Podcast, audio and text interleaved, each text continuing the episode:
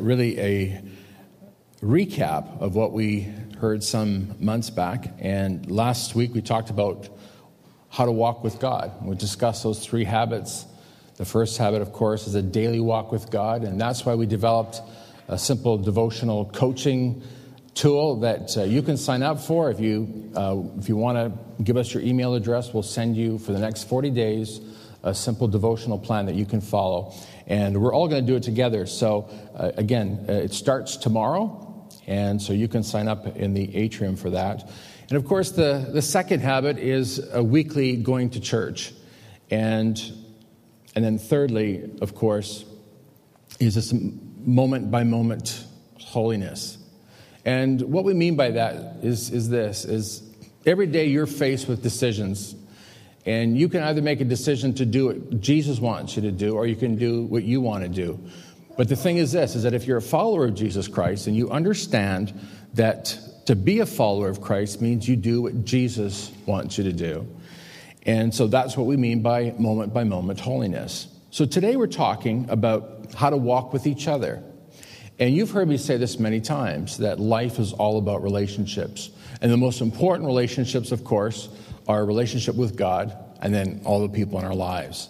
We want to do everything that we can to make sure that we live uh, in love and live in harmony with the people in our life. If you look at the ethic of the New Testament, the number one ethic is unity, it's love. The mark of the believer is, is love. That's who we are, that's what it means to be a Christ follower.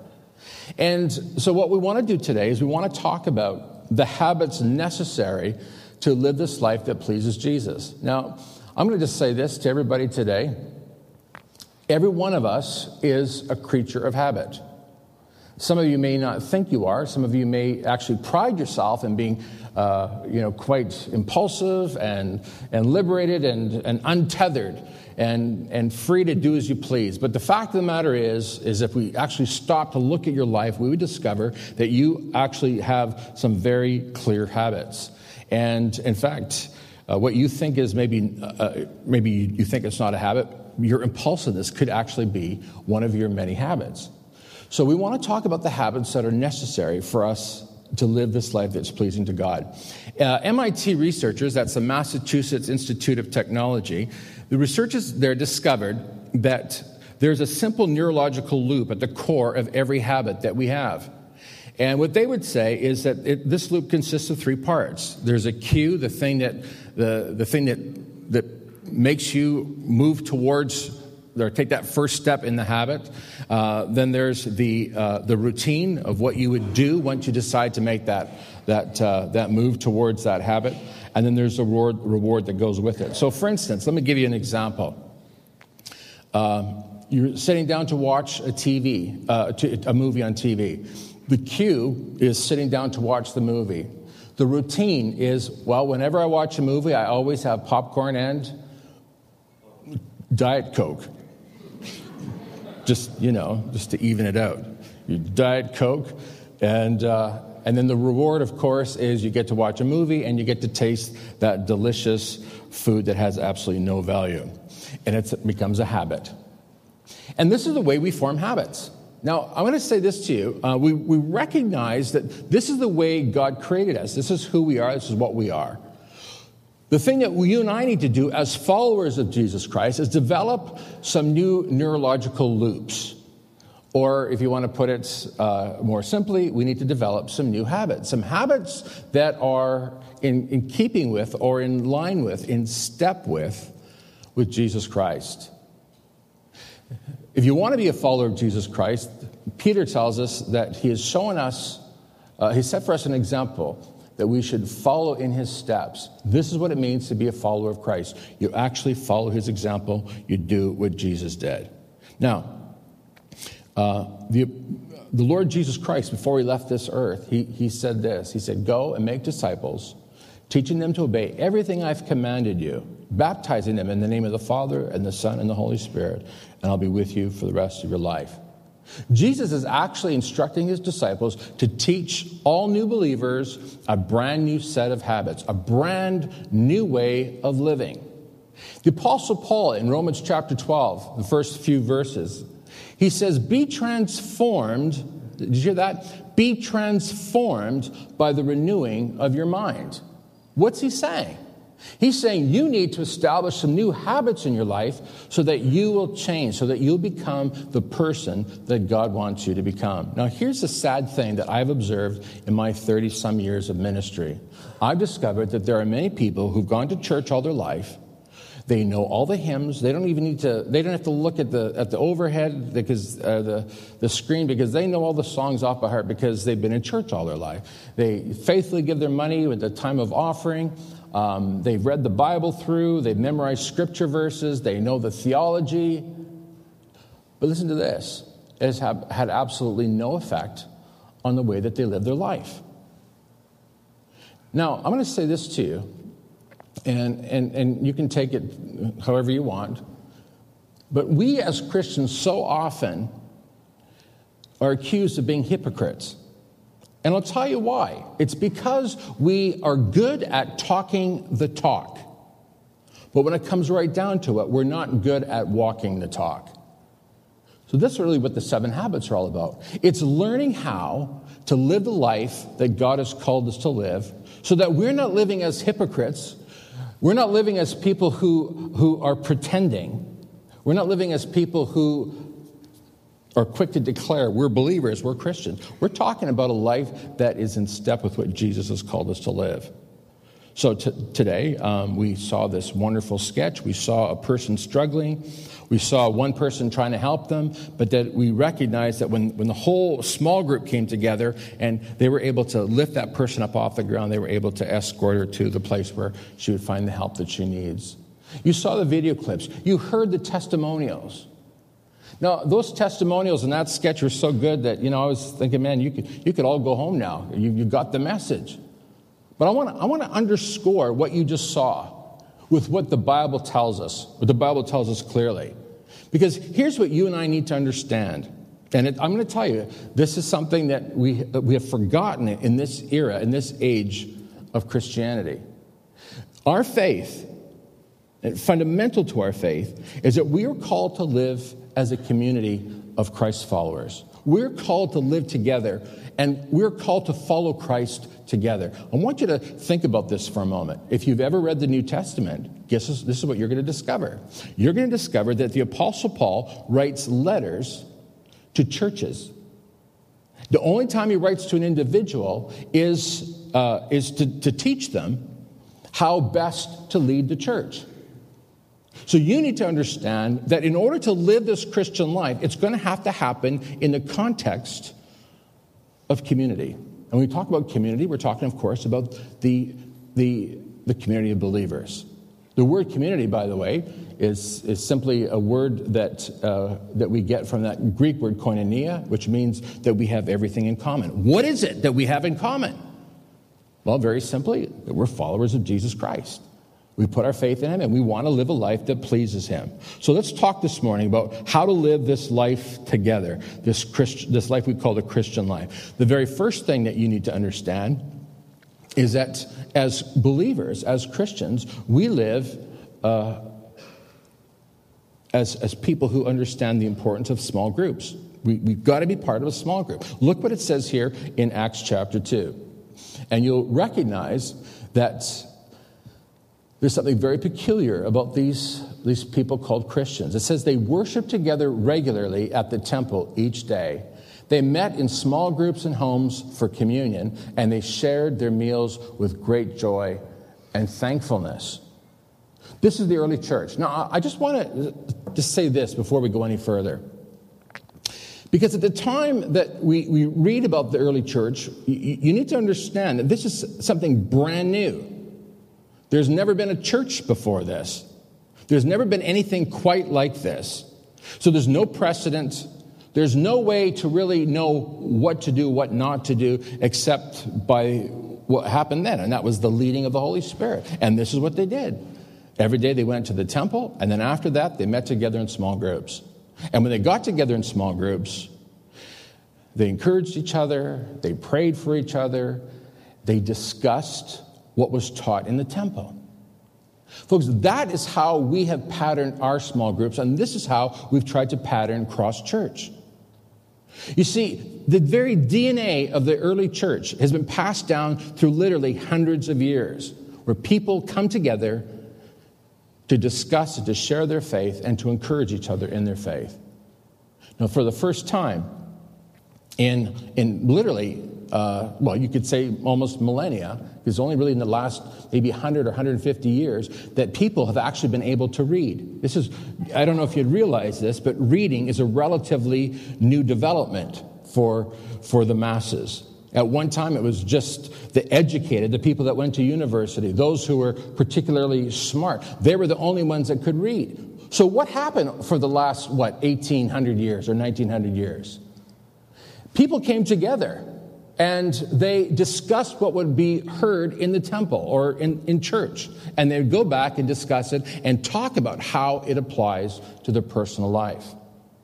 Now, we've gotten so clever and so smart that we can just stay home and we can watch Charles Stanley on TV and, and Joel Osteen and, and anybody else who can afford to put their TV program up. And we, we buy the books at the bookstore. We go to Amazon. We buy all the Christian books that we think are going to be best to enhance our faith. We buy the CDs. We buy the DVDs. We listen to the radio, the radio programs. And we become quite self sufficient and quite brilliant. In fact, we get this notion and this idea that really we don't need anybody else because we figured it out on our own. We have really, really suffered. The, we've suffered because of this. It, it's hurt us because we've lost something fundamental, fundamental to the Christian life, and that is fellowshipping together and sharing with each other what it is that we believe. I'm going to tell you today the true test of your Christianity is not how much you know about the Bible. That is not the true test of your faith. Never, never, never believe that just because you've read through the Bible, because you memorized scripture verses, and just because you, you know, you, you, you know, you're faithful watching your TV programs, that is not a test of your Christian faith. It's not how much knowledge you have that matters as much as your Christian habits or your Christ habits. That's the test of your faith. You may know the scripture in Hebrew, you may know it in Greek, you may know it, uh, you may know it for, you may have memorized massive passages, but that, that is not the test of where you're at spiritually. The test of where you're at spiritually is this Are you practicing the habits? Jesus taught a sermon we now call it the Sermon on the Mount. And if you look at that sermon, here's what you're going to discover. You're going to discover that it's not so much informational as it is transformational. It's not so much about, about imparting information to you so that you've got lots of information in your head, and it's, it's about how you live your life. Now, Jesus recognized in the Pharisees and, and many Jewish people that you know, they, they knew all the laws. And in fact, if you go through the Old Testament, there are literally uh, thousands of laws that were prescribed to the Jewish people. And then over the centuries, we, various rabbis have added and, and added and added to that. So we've got many, many layers of rules and don't do this and don't do that. And it seemed that the only people that could really live the life that God wanted them to live were the Pharisees. Because they had time to study it, they had the wealth to actually live out this life that was so laden with laws. And Jesus comes along and says, Ah, you're all wrong. You're doing it wrong. In fact, he calls the Pharisees a brood of vipers, a brood of snakes. He says, You guys don't get it at all. It's not so much about what you know, folks, it's about how you live your life. That's what these seven habits are about. So Jesus comes along and he gives a sermon on the mount and he says, Look it, don't talk to me about how well you know the laws. Show me by the way you live your life. And I want the Spirit of God to speak to your heart right now. And I want to ask you, how are you living your life? Our small groups are not about just adding information to your already jam packed head. Our small groups are all about encouraging you to actually live out this Christian life that Jesus has set before you. The Apostle Paul had, a, had an issue with the Christians in Corinth. And they were, they were debating a very important issue. At least they believed it was important. And, to, and the question for them was this Should we or should we not eat food that's been sacrificed to idols? Because in those days, that was part of the, the pagan worship. They would sacrifice food to idols. And so some people said, no, you should never touch that food. It's evil, don't touch it. Others said, look, if we're believers, it doesn't mean anything. We don't believe in that, so we'll eat whatever's put before us. And so they had this debate going on. And it was actually quite divisive. It's interesting, isn't it? How we start debating the scripture and debating truth, and next thing you know, we hate each other's guts and we form a new denomination, the denomination of Alan Duncalf and Company. And we believe in wearing green shirts to church because that's what pleases Jesus. We wear green for life and go we don't wear red because that means stop. And we don't wear orange or yellow because that's, you're not sure, are you? We, we wear green. It's ridiculous, isn't it?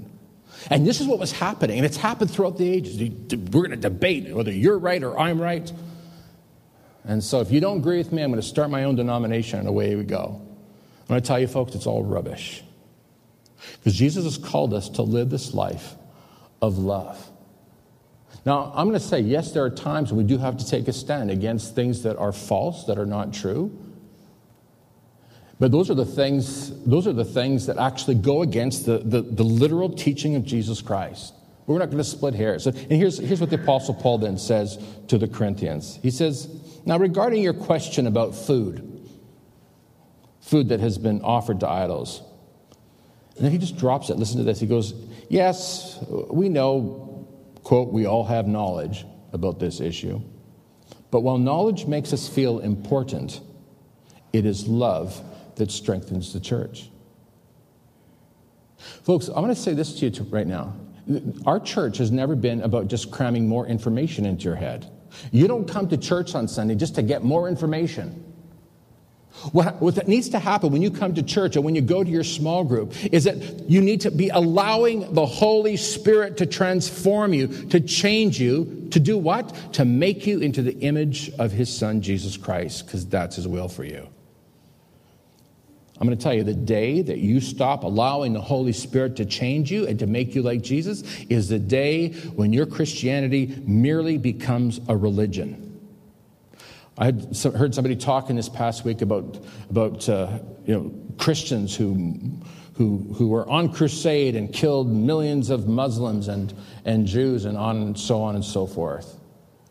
And about how the, the Catholics are fighting the Protestants in, in, in, in Ireland. And, and, and we've seen fights all over the world. And, and then they'll say this they'll say, religion, religion is the real problem in the world. Have anybody ever heard that? Religion is a real problem in the world? Well, guess what? I agree. Religion is a big problem in the world today.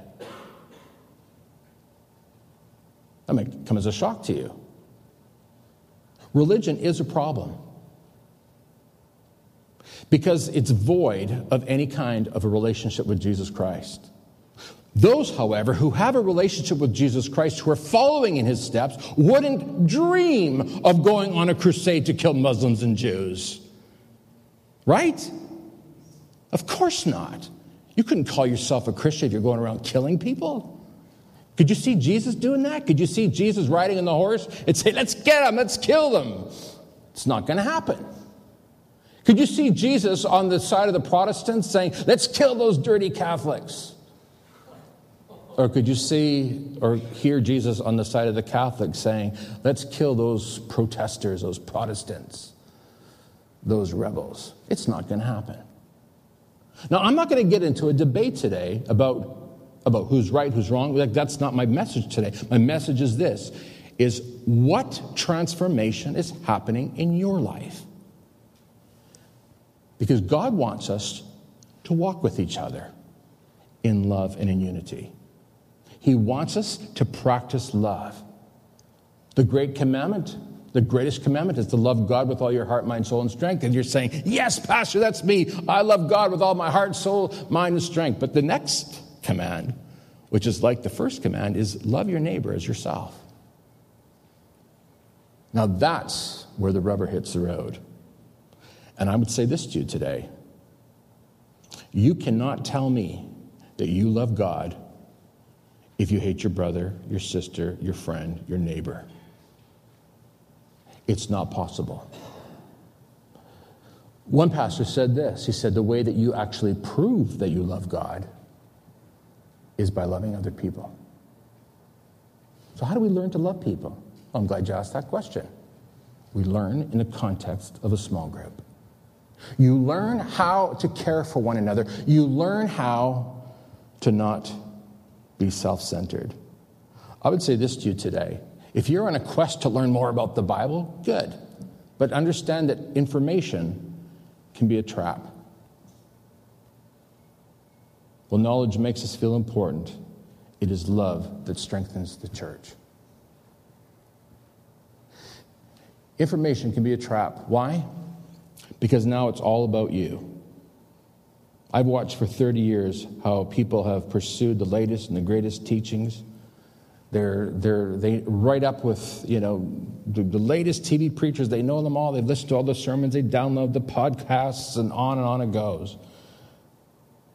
But after 5, 10, 15, 20 years, they're exactly the same. They haven't changed at all.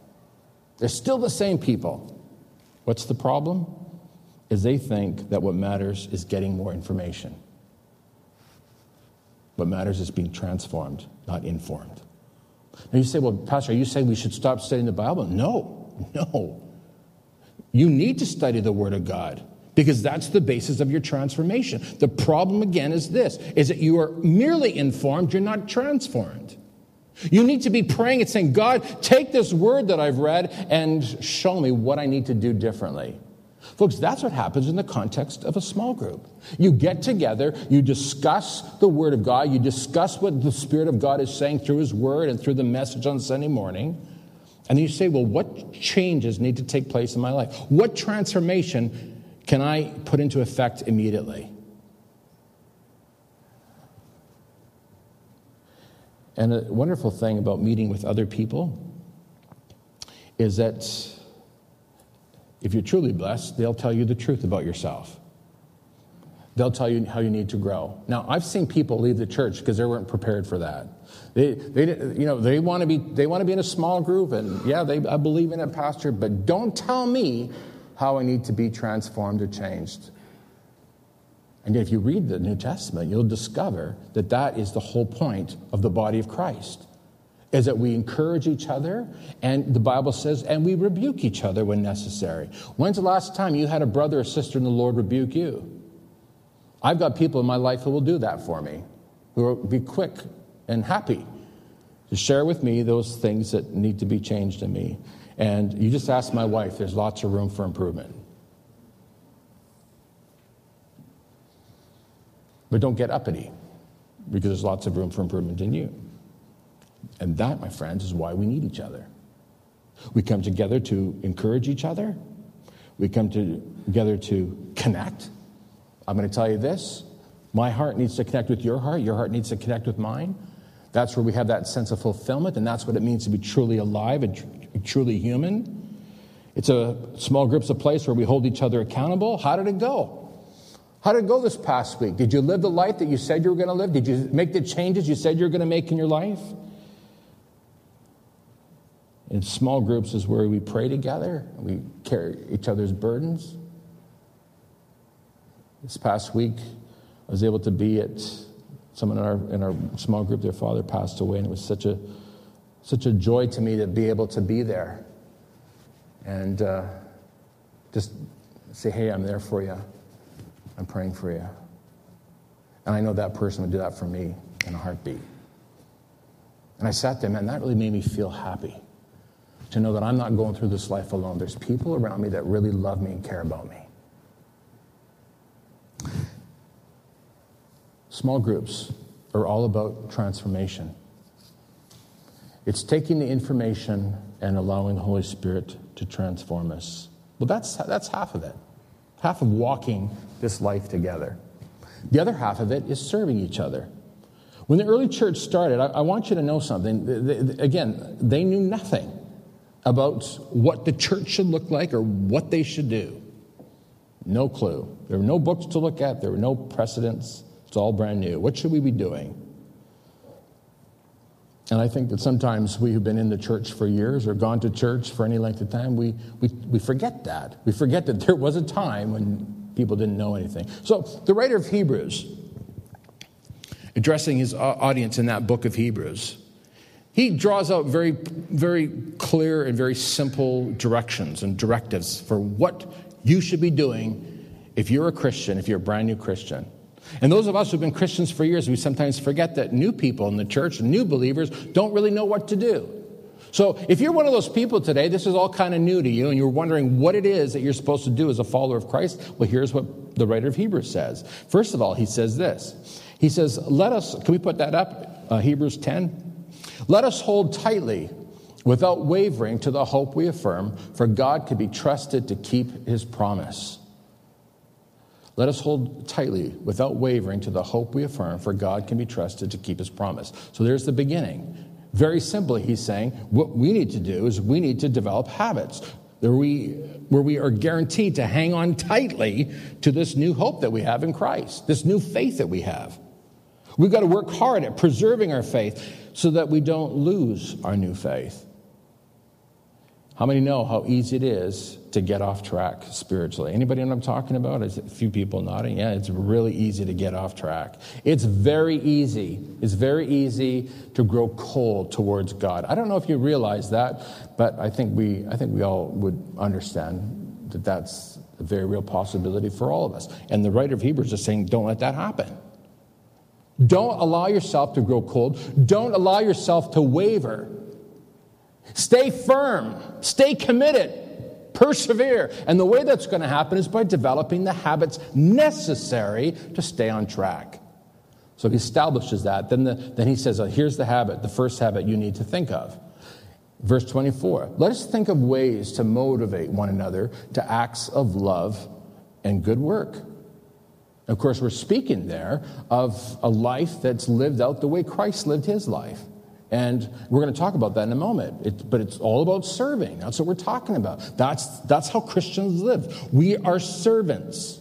And then verse 25, it says this And let us not neglect our meeting together as some people do, but encourage one another, especially now that the day of his return is drawing near.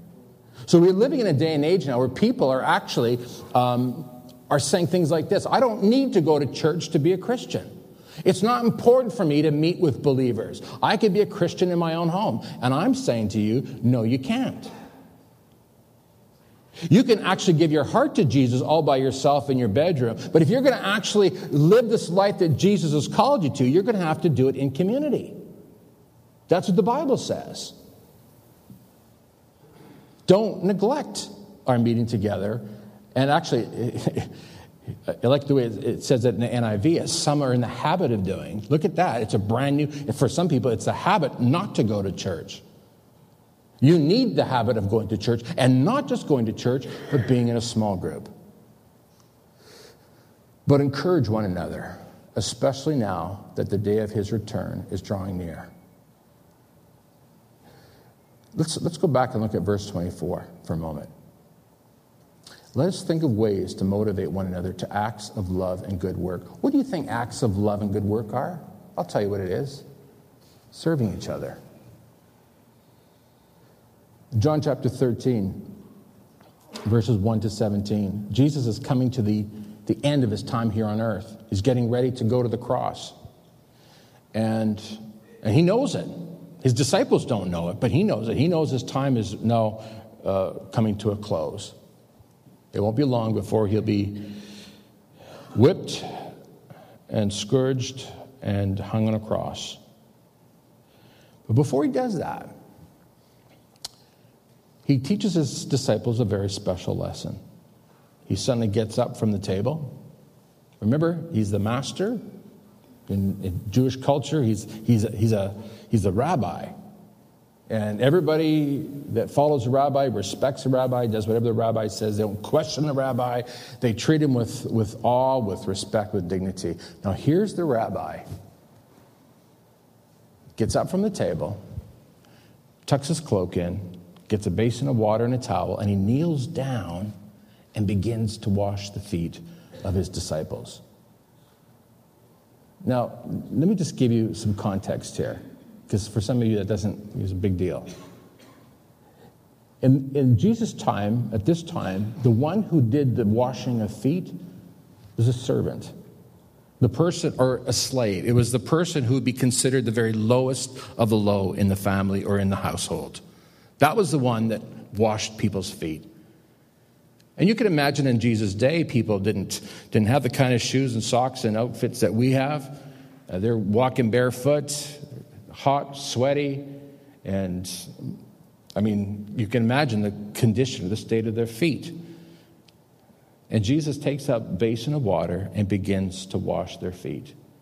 And it wouldn't have been an easy affair. I mean, he's washing the feet of 12 men with dusty, dirty feet. I mean, he's going to get water, he's dumping the water out, he's filling the basin again, he's on his knees, he's washing their feet. And the Bible says that Peter protested. He says, You will never wash my feet. And Jesus replied, Unless I wash you, you won't belong to me. And Simon Peter exclaimed, Well, then wash my hands, my head as well, and Lord, not just my feet.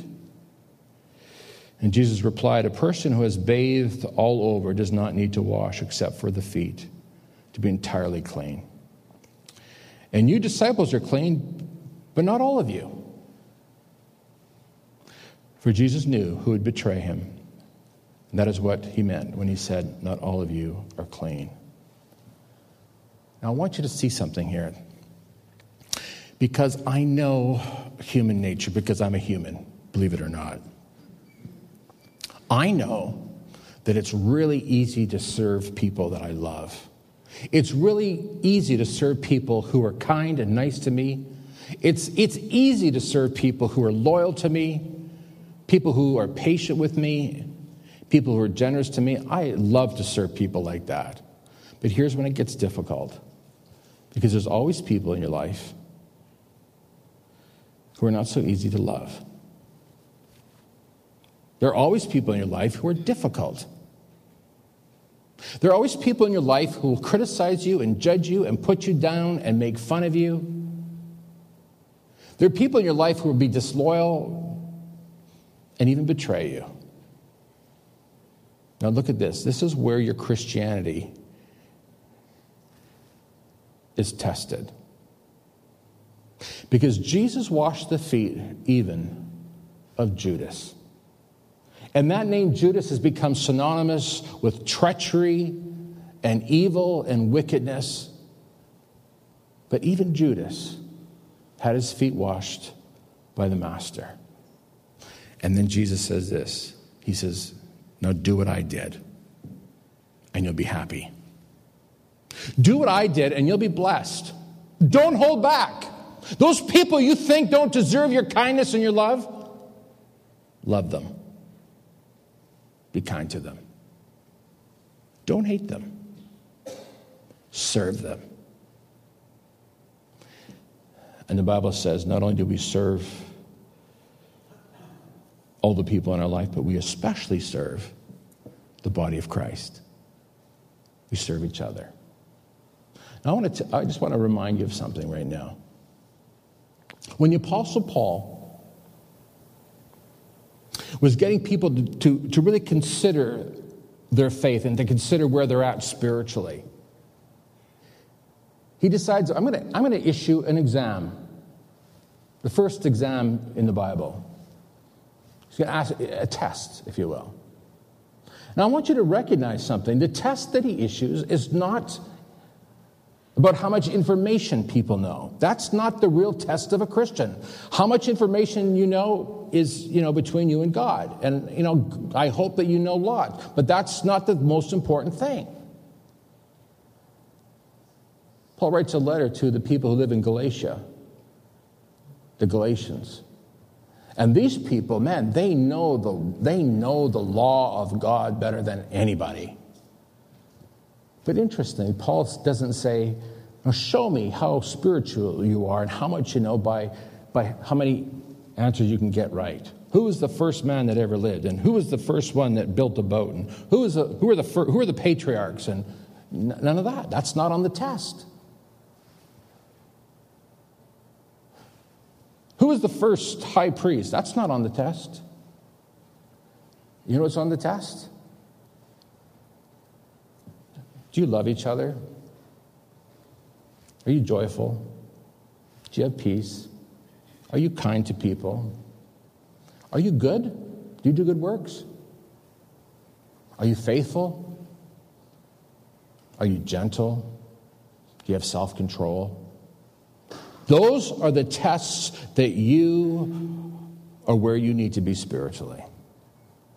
We're talking about transformation, authentic Christianity that actually is under the power and the direction of the Holy Spirit. Jesus gets on his knees, he washes their feet, and he says, Now, do this, and you'll be happy. Do this, and you can call yourself a follower of Jesus Christ. I want to say this to you in closing.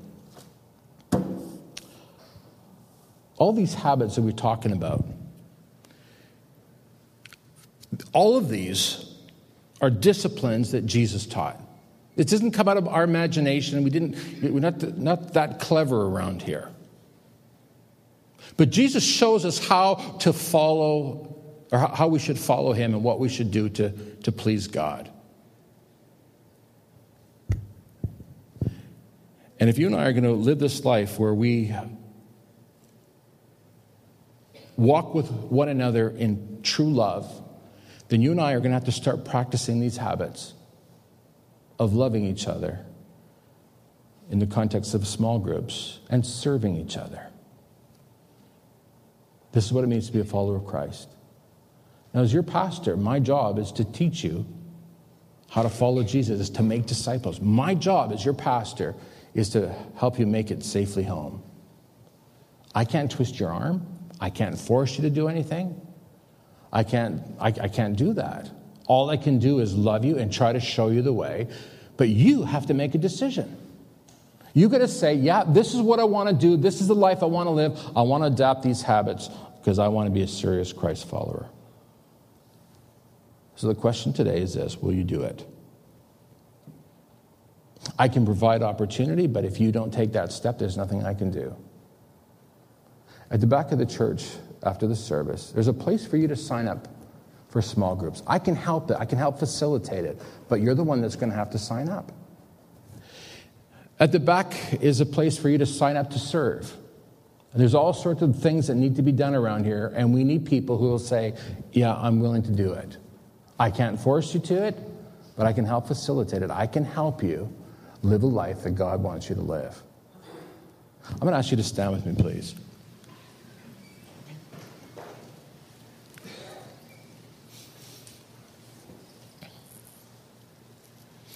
Let's pray. Father, we want to live a life that pleases you. And we know that the only way that's possible is by putting our faith in Jesus Christ and following him. And so, Father, we pray right now that you give us the grace and the wisdom and the strength to take that step of faith and say, I'm going to sign up to be in a small group, I'm going to sign up to serve. And the wonderful thing is that we have got something for everybody to do here, regardless of their age, regardless of their strength, regardless of the talents that they think they may or may not have. There's something for everybody to do because God has called us to serve. So, Father, we pray right now that you would give us the courage, the faith, and enable us to be obedient in doing what you've called us to do.